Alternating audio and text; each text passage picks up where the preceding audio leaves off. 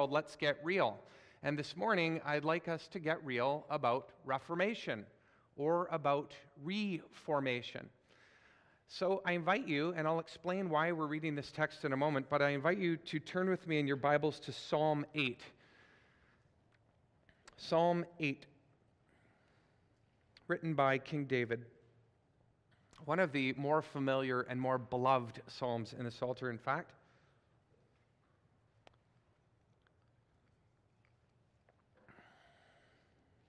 Beloved, listen to God's word.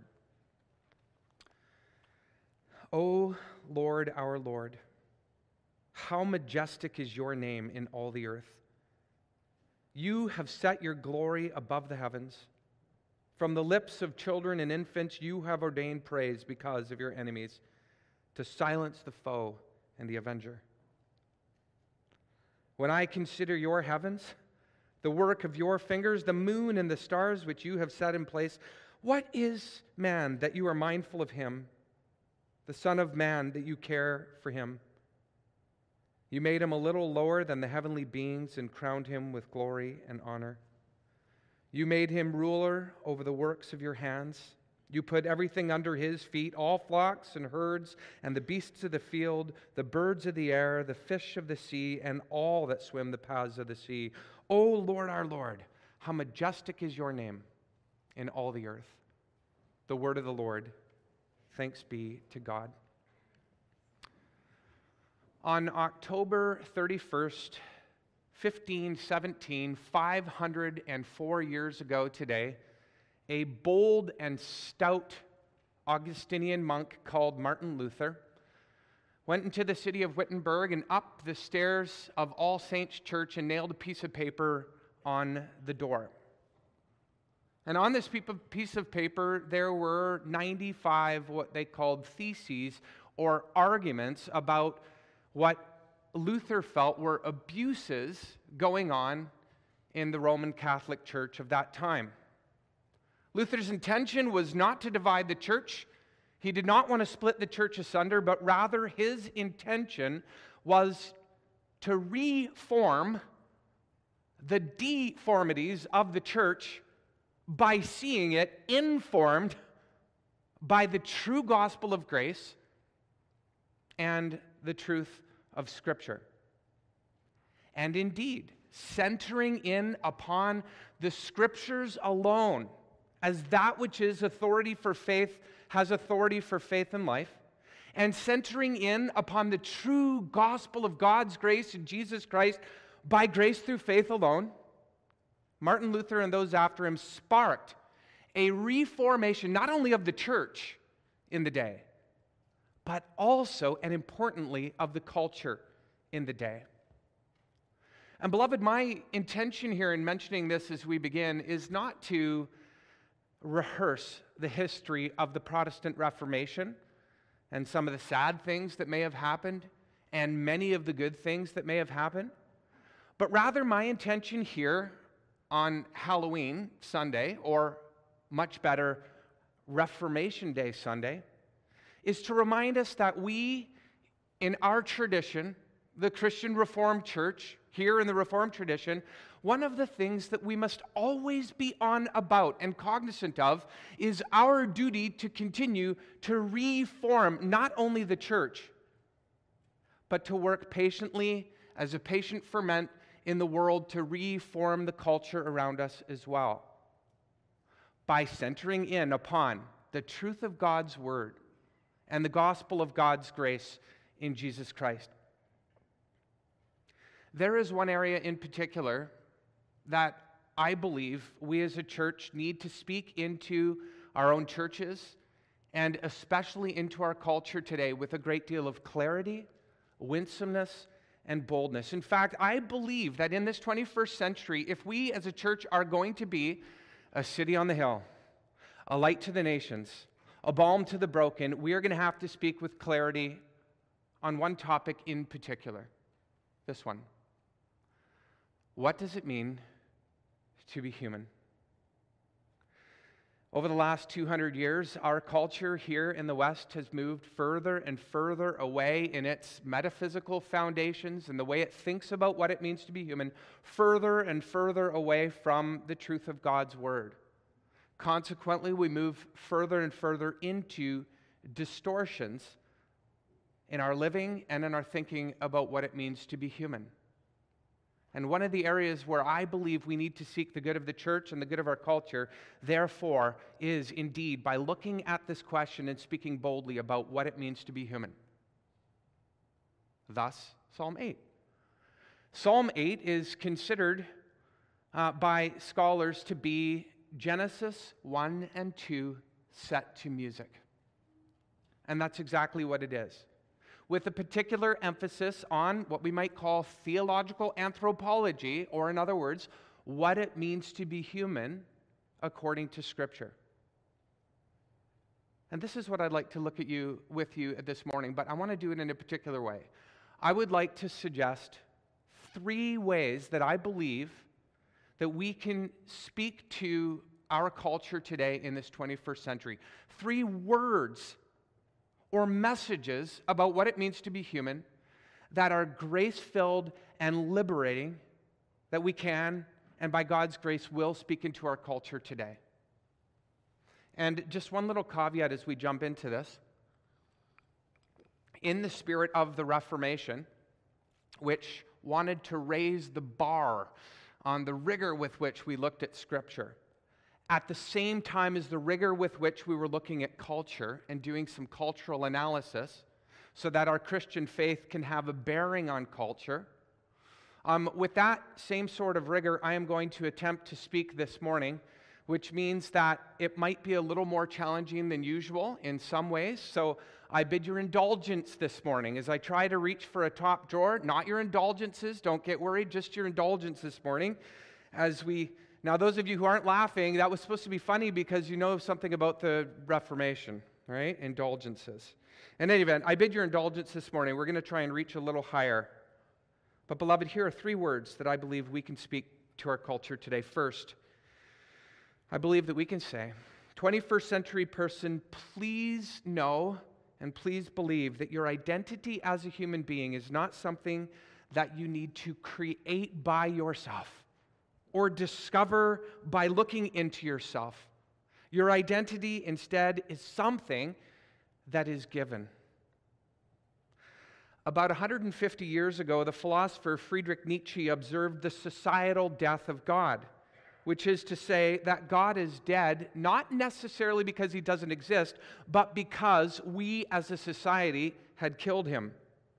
And the result of this achievement said Nietzsche, would naturally in time be the collapse of agreed upon beliefs. Not least of all, of course, in terms of what it means to be human. Because, and follow his logic here, if there is no creator God above, then there's no intentional design in the creation. If there's no design in the creation, then we human ourselves are not designed. And if we human beings are not fundamentally designed, then we could each be whatever we want to be. And if, final train of thought, we can each be whatever we want to be soon, the requirement will be upon us to decide for ourselves, to make the decision, to choose just who it is that we are. We will be placed in the position of needing, in essence, to become our own designers to create our own identities, not to so much discover who we are, but rather to design who we are. Two factors in recent history have made this idea that we can probably and must design ourselves, two factors have made this idea more plausible than ever. The technological revolution, on the one hand, and what the psychologist Philip Rieff calls the therapeutic revolution or the triumph of the therapeutic on the other. And just think about these two revelations, revolutions with me for a moment. Watersheds in recent history.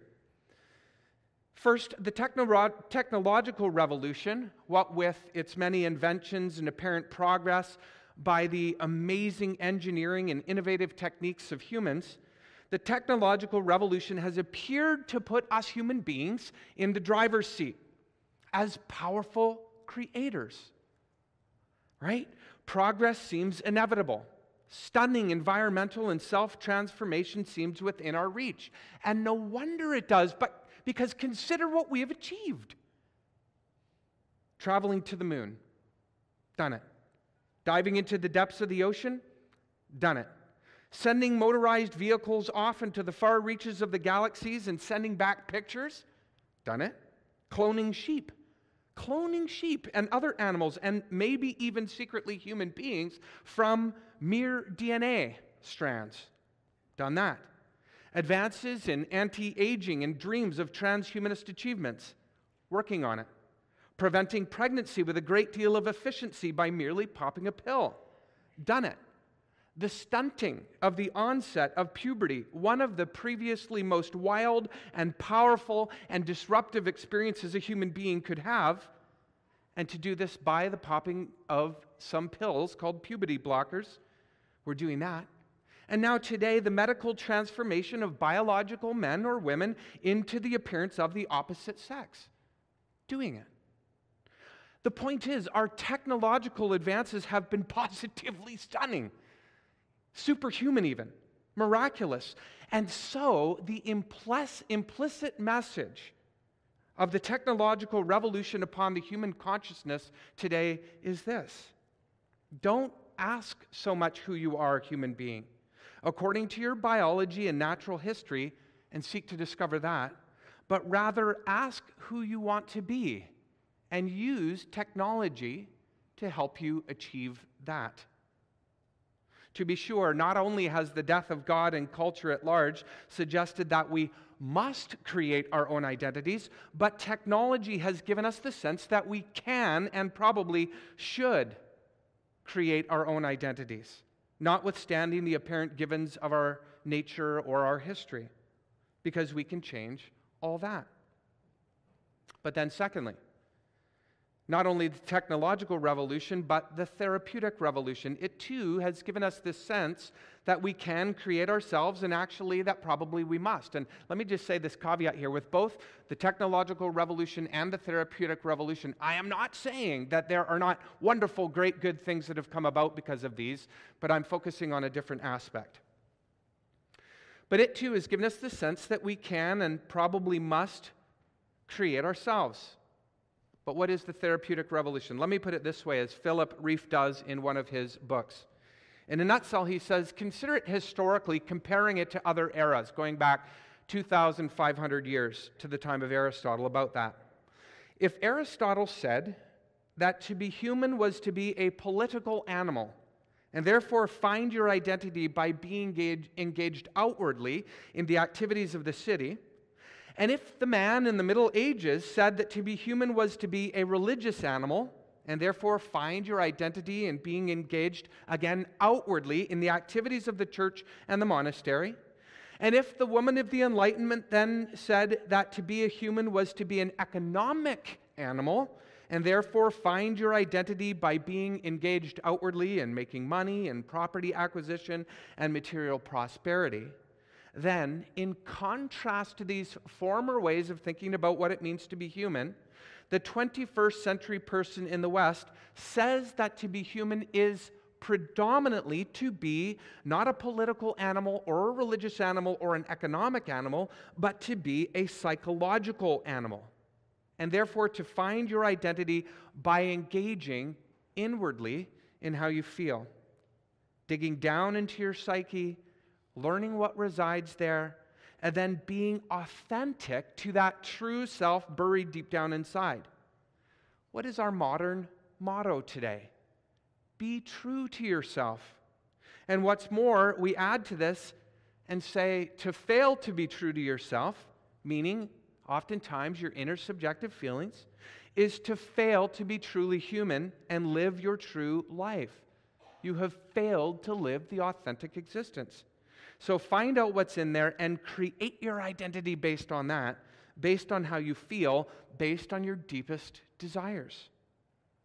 Beloved, there is such pressure today to create our own identities. And with the pressure, this feeling that we can do it and maybe that we must do it. And though it is spun as liberating, It's actually enslaving, it's oppressive because the pressure, consider the pressure. If we have to create an identity for ourselves, then what if we fail?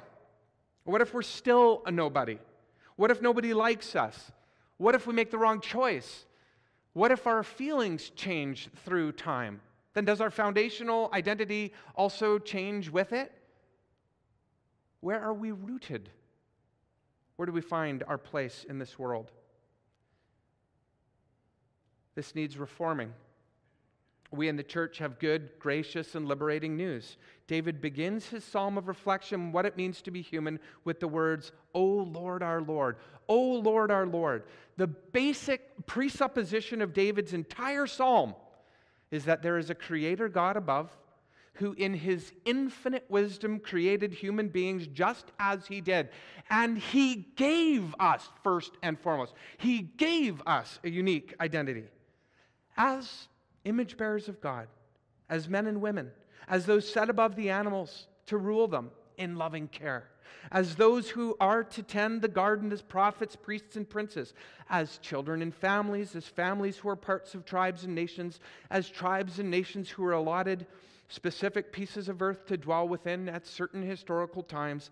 All these things were given to us before we were born or at our birth, and they were designed in the providence of God to give us a stable sense of identity, of rootedness, of face, of place.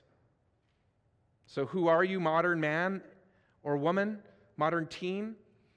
According to Scripture, you are an image bearer of God most fundamentally, a caretaker of creation, then as well. And then, in addition to all these things, you are. You have a history that God has given you. It may not be the best history, it may be a difficult one, but it nonetheless can be designed to situate you in this world and give you a sense of place. Son of so and so, daughter of so and so, grandchild, and so on and so forth. You are someone, in other words, who has been given a very rich identity, roots, meaning. Your most fundamental identity is rooted in something that cannot be taken away an identity in God Himself. What a potential first word to speak to our world. It's a liberating word, it's a gracious word. You need not try to create yourself your own identity because God has already given you one.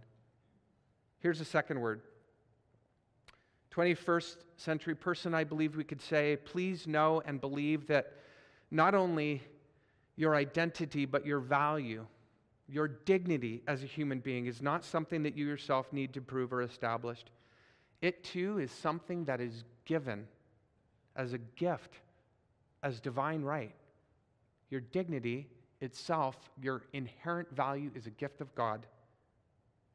Saints, this point I acknowledge is very similar to the last one, and they're interlinked in all sorts of ways. But I believe it needs to be articulated on its own because it's so incredibly important for us today. There is a very strong sense, not only of people in our world, but I believe of us too in the church, in most of us, and probably the younger uh, we are, the harder this can be. But there is a very strong sense that we need to prove our value, prove that we're special.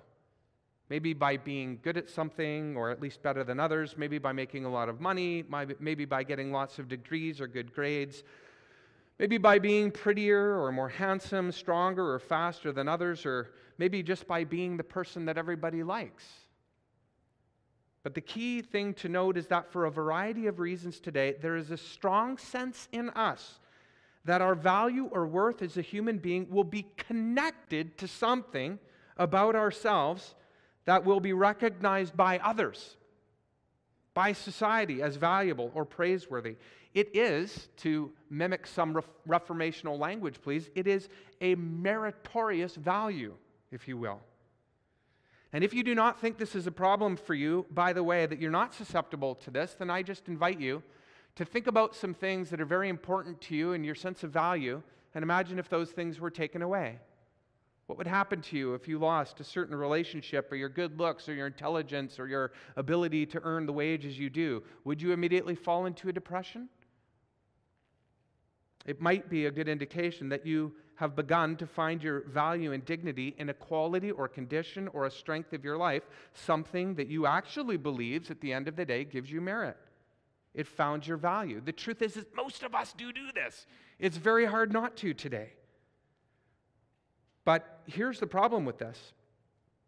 What happens when you lose that thing that makes you special, that you think gives you value, that makes you worthy of the air you breathe? You become a nobody? You lose your value?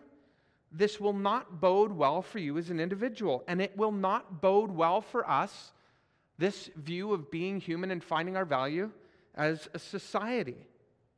In fact, it should be noticed that with the eclipse of God in our society, the so called death of God, that is, with the feeling or belief that we are alone in a vast universe, this idea of human dignity and value is attached, that it's attached to outward qualities or merits or strengths that we possess, is already taking root. It's already taking root at a societal level and it's having deadly consequences.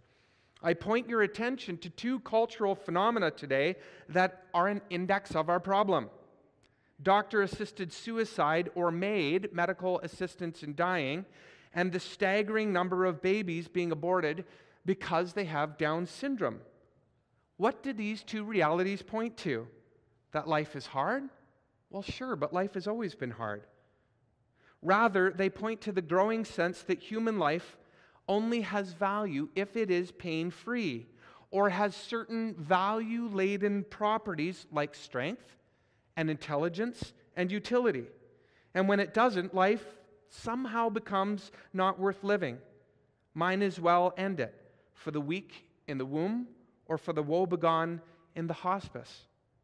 Belgian citizens today, and this may be true of Canada, I'm not sure where Canada is at on this, but in Belgium today, you can end your life if you are feeling depressed or distressed. Because, again, with the therapeutic revolution, we feel that the only life worth living is the one where we can be happy. How we feel is all important. I think the point to be drawn from this is that the ground of dignity has shifted in our society, and there are certain signs of it that we're seeing in society at large.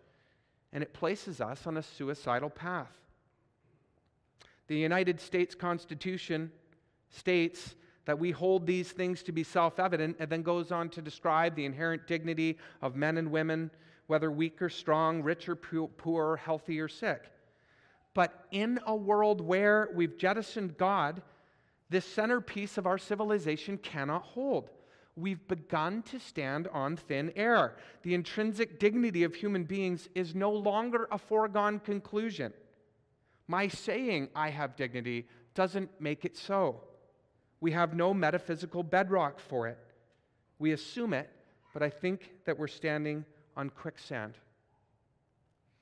We can even get this from our psalm, how we get to this place. Because look at David. Even David, who does believe in God looks up one night at the center of our psalm into a star studded sky and he's thunderstruck by a realization. We human beings are tinier than ants, more insignificant than dust, and maybe even more insignificant than that. Look at the glory of the moon. Look at the glory of the stars. Look at their magnitude and radiance and numbers. And then do the comparative. Look at yourself. Look at us. We are so small, so pathetic, so unruly, so comical, actually. And all of it makes David declare, What is man, O Lord, that you are mindful of him? And the Son of Man, literally, the Son of Adam, the Son of Adam, that you care for him. Beloved, to the unaided eye, to the eye looking out upon this world without being informed by the special revelation of God about what it means to be human, not only might we conclude that we are small, pathetic, ludicrous creatures if you compare us to the iridescent beauty of the heavens above, but you might also conclude that we're so morally corrupt as to only be worthy of being wiped off the face of this earth because there is an intimation here in our text that we're sons and daughters of Adam and Eve who fell, who plummeted us into sin, who ruined, got ruined, and subsequently, if you looked at what happened after that and continues to happen today, made a royal mess of the world. Some in our world today still believe that the biggest problem in the world today is human beings.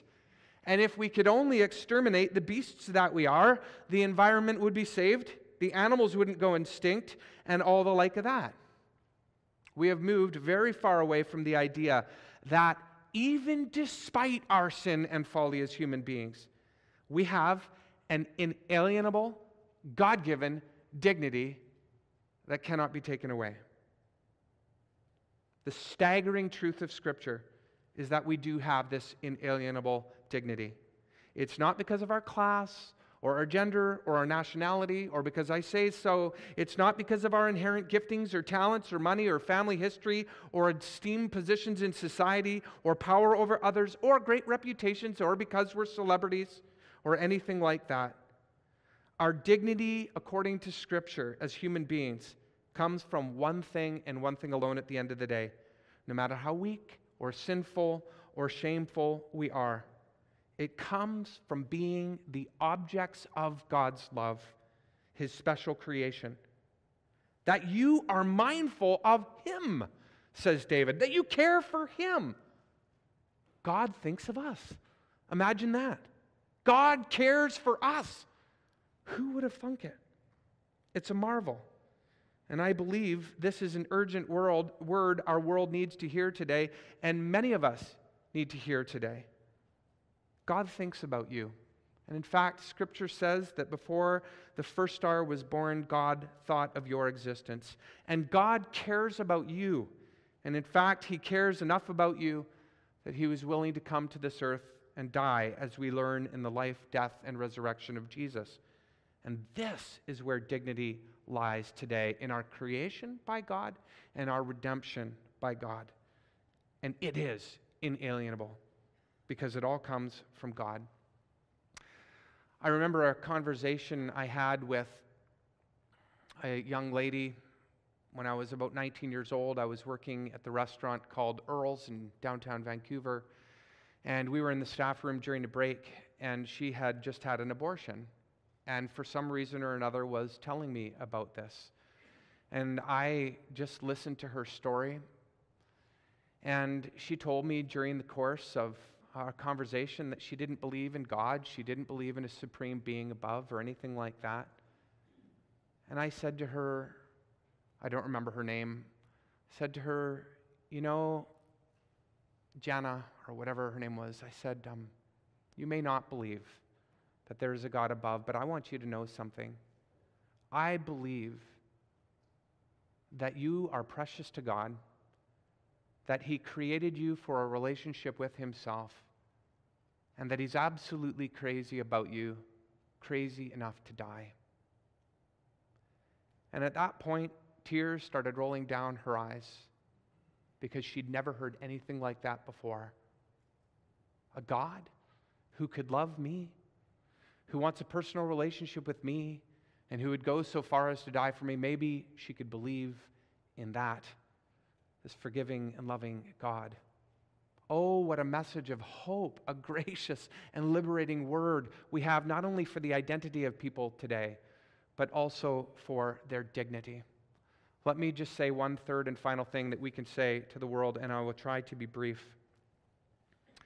I believe that we can say, 21st century person, please know and please believe that not only your identity as a human being and not only your value as a human being is given by God, but your purpose and glory in life is also given by God.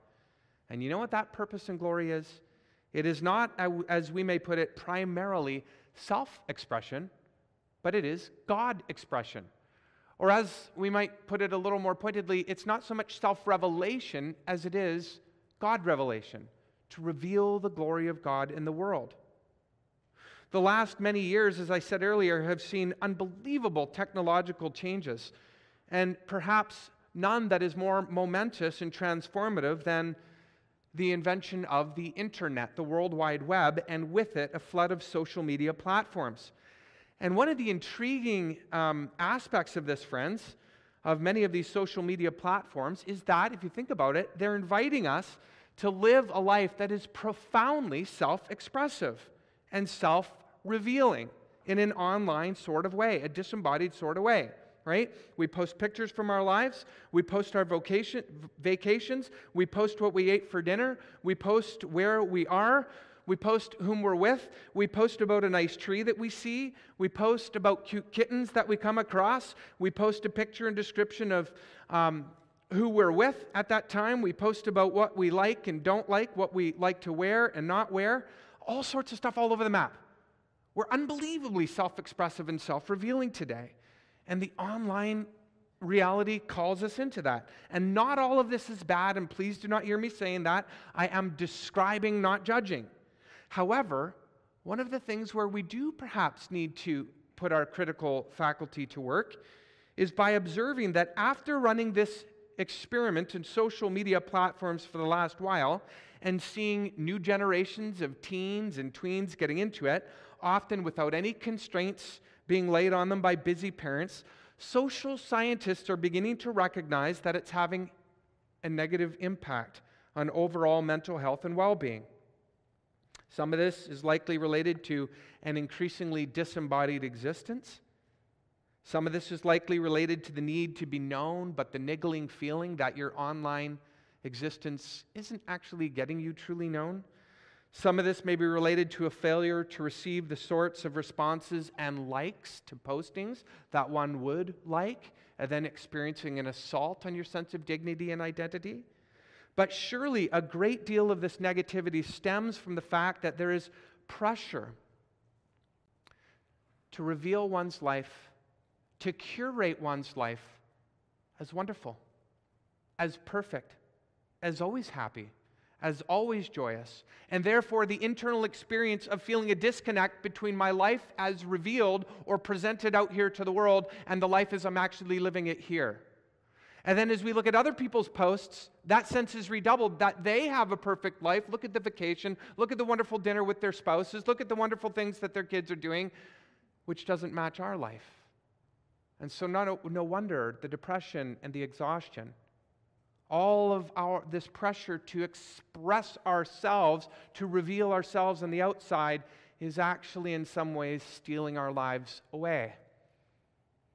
And so, while this could be nuanced in many different ways, what a wonderful, liberating message we have today because the purpose of human beings, the foundational purpose, is not, Scripture says, and Psalm 8 says, self expression or self revelation, but it is a much higher calling.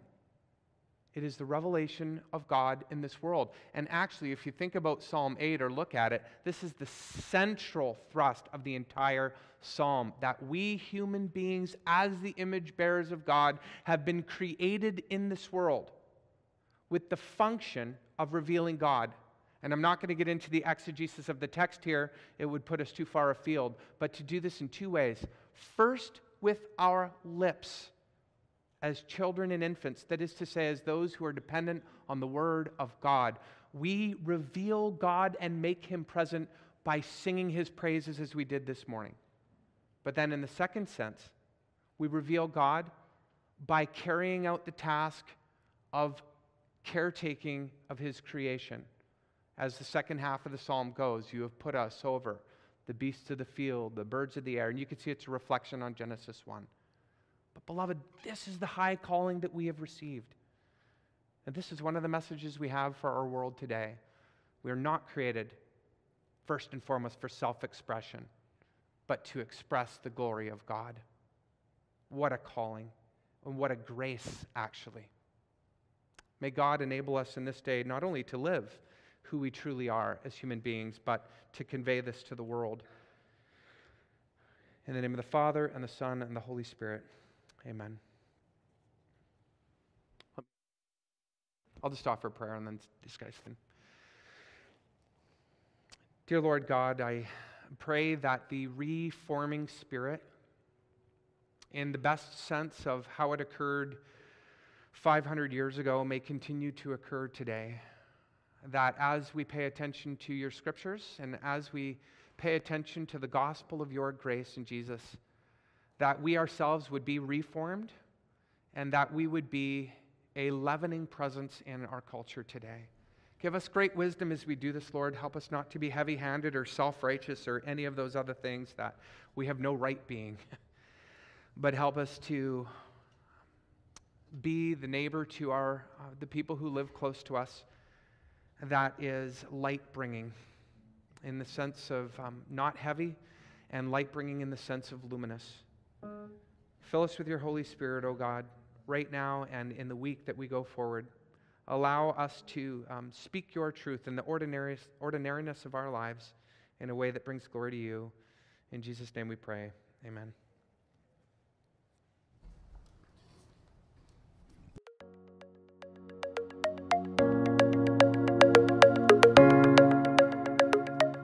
Thank you for listening to the Willoughby Church Sermon Podcast. The Willoughby Church Podcast Network also has podcasts about discipleship, the Heidelberg Catechism, and even a podcast hosted by some of the youth. You can find out more about the Willoughby Church Podcast Network by going to willoughbychurch.com.